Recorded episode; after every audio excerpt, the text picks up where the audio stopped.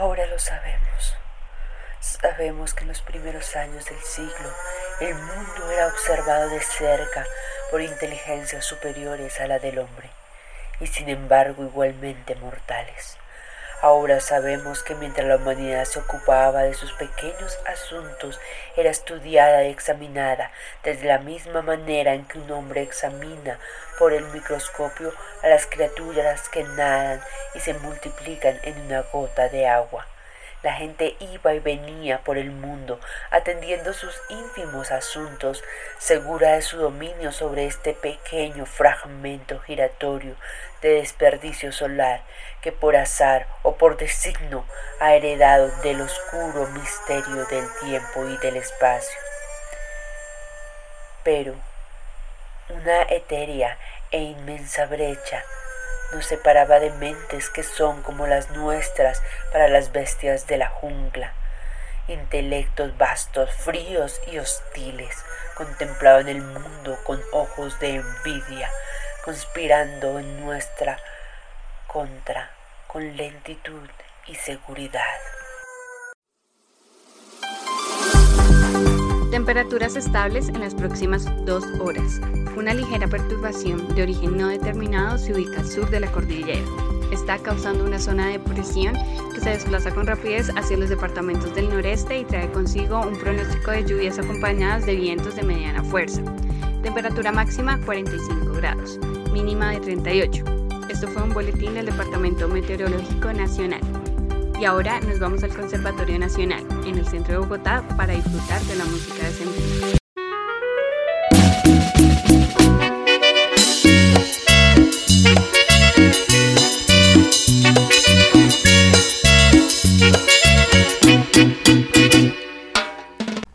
Señoras y señores, interrumpimos nuestro programa de música para llevarles un boletín de la Agencia de Noticias Nacionales.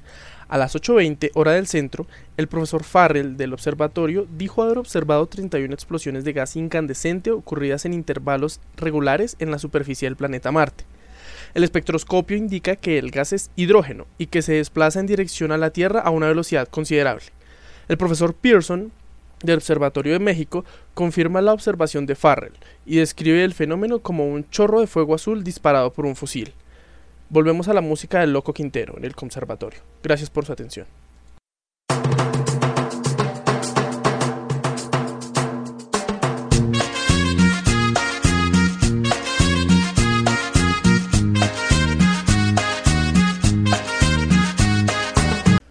Señoras y señores, tenemos el último comunicado de la Agencia de Noticias Intercontinental.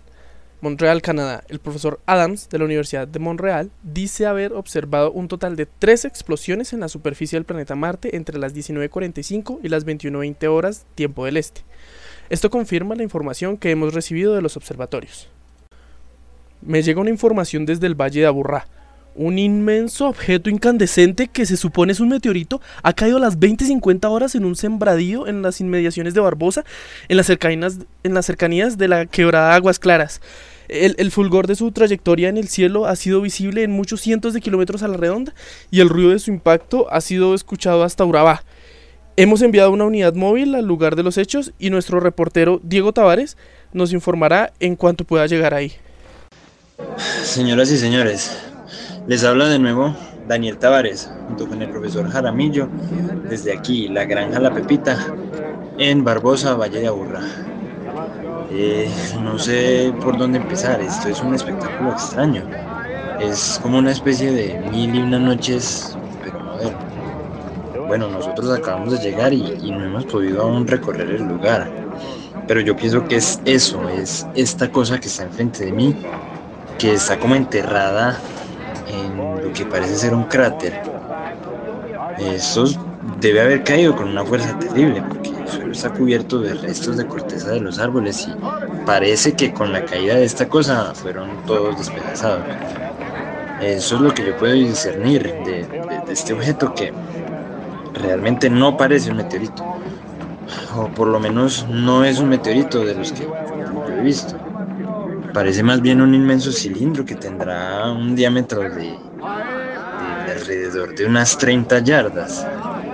Eh, y el metal que lo cubre Bueno, la verdad es que tampoco había visto algo parecido como esto. Eh, su color es como un blanco amarillento eh, y, la gente se está acercando a la zona a pesar de que los esfuerzos de la policía por mantenerlos a distancia son fuertes. bueno, me están tapando el campo visual. Disculpe, ¿me permite, por favor? Mientras que la policía controla la muchedumbre, tenemos aquí al señor Echavarría, el propietario de la granja. Seguramente tiene cosas interesantes que decirnos. Señor Echavarría, ¿podría contar para la audiencia todo acerca de este visitante extraordinario que ha caído en su traspatio? Manténgase cerca, por favor. Señoras y señores, el señor Echavarría. Eh, sí, señor. Escuchaba el radio y estaba un poco amodorrado, escuchando Loquito por ti. Yo estaba, como le digo, medio dormido y medio. Sí, señor Echavarría, ¿y entonces vio algo? No exactamente. Escuché algo. Un silbido algo así. Como una especie de fuego artificial. ¿Quiere que le diga más? No, es suficiente. Señoras y señores, acaban de escuchar al señor Echavarría, dueño de la granja en el que cayó el objeto. Me encantaría poderles transmitir este ambiente. El telón de fondo es este, espectáculo fantástico. Cientos de coches se han estacionado en el campo que está detrás de nosotros. La policía trata de impedir, sin éxito, el acceso a la carretera que conduce a la granja. Los faros de los coches proyectan un enorme haz de luz sobre la fosa donde el objeto está semienterrado. Los más audaces se aventuran cerca de la orilla del foso. Sus siluetas se recortan en el resplandor del metal. Ahora, señoras y señores, hay algo que omití en medio de esta información. Puede ser que ustedes la hayan escuchado en sus receptores. Escuchen.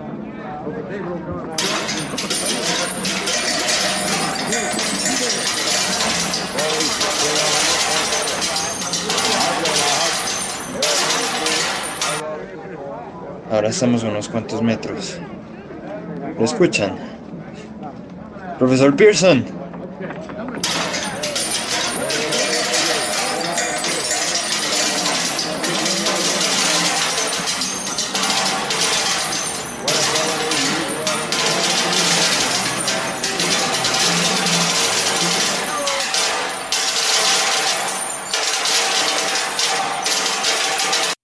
Probablemente se deba al enfriamiento desigual de su superficie. Usted sigue pensando que se trata de un meteorito, profesor. No sé qué pensar. El metal que lo recubre es indudablemente de naturaleza extraterrestre, no proviene de la Tierra. El frotamiento con la atmósfera terrestre provoca fracturas dentro del meteorito. Esta cosa es lisa, y como usted mismo lo puede constatar de forma cilíndrica. Un momento. Algo está a punto de suceder. Señoras y señores, es fantástico. El objeto comienza a abrirse. La cima circular comienza a girar sobre sí misma como un tornillo. La cosa debe estar hueca.